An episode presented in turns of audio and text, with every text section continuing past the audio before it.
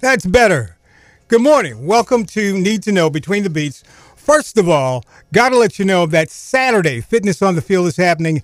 Highmark Blue Cross Blue Shield of Western New York invites you to Highmark Stadium for Fitness on the Field. And if you would like to be part of our team in terms of Power 96.5, listen up on how you can get your hands on a T-shirt. Now, here's the deal.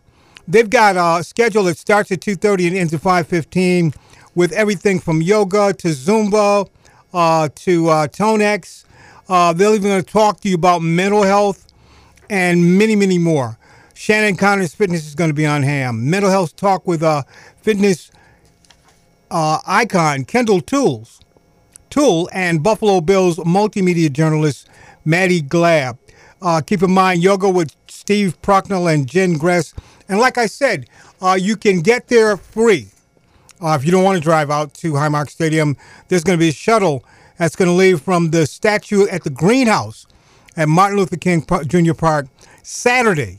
This is Saturday, 1:30 p.m., 2:30 p.m., and 3:30 p.m. And, of course, we can get you a T-shirt. We'll show you how you can get those T-shirts live on the air coming up beginning Tuesday. Today is Monday.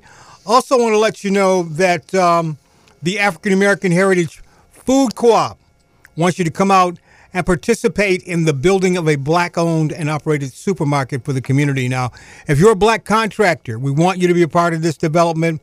Transparency meetings are going to be held again Saturday, this Saturday, October 29th and December 19th at Johnny B. Wiley Sports Pavilion. All meetings are 1 to 3 p.m. We heard you. Now it's time to do your part and be a part of this event. For more information, call 716-573-1844.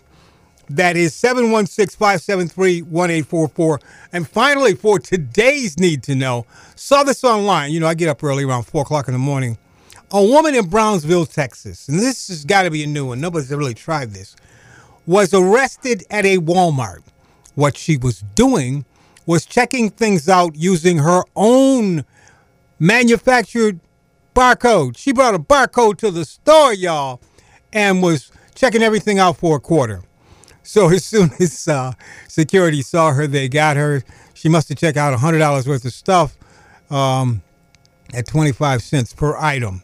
And, of course, she's in custody for fraud. Weird, man. Weird, strange day. But remember, yesterday is over. Tomorrow is not guaranteed. You've got today. Whatever you do, make today count.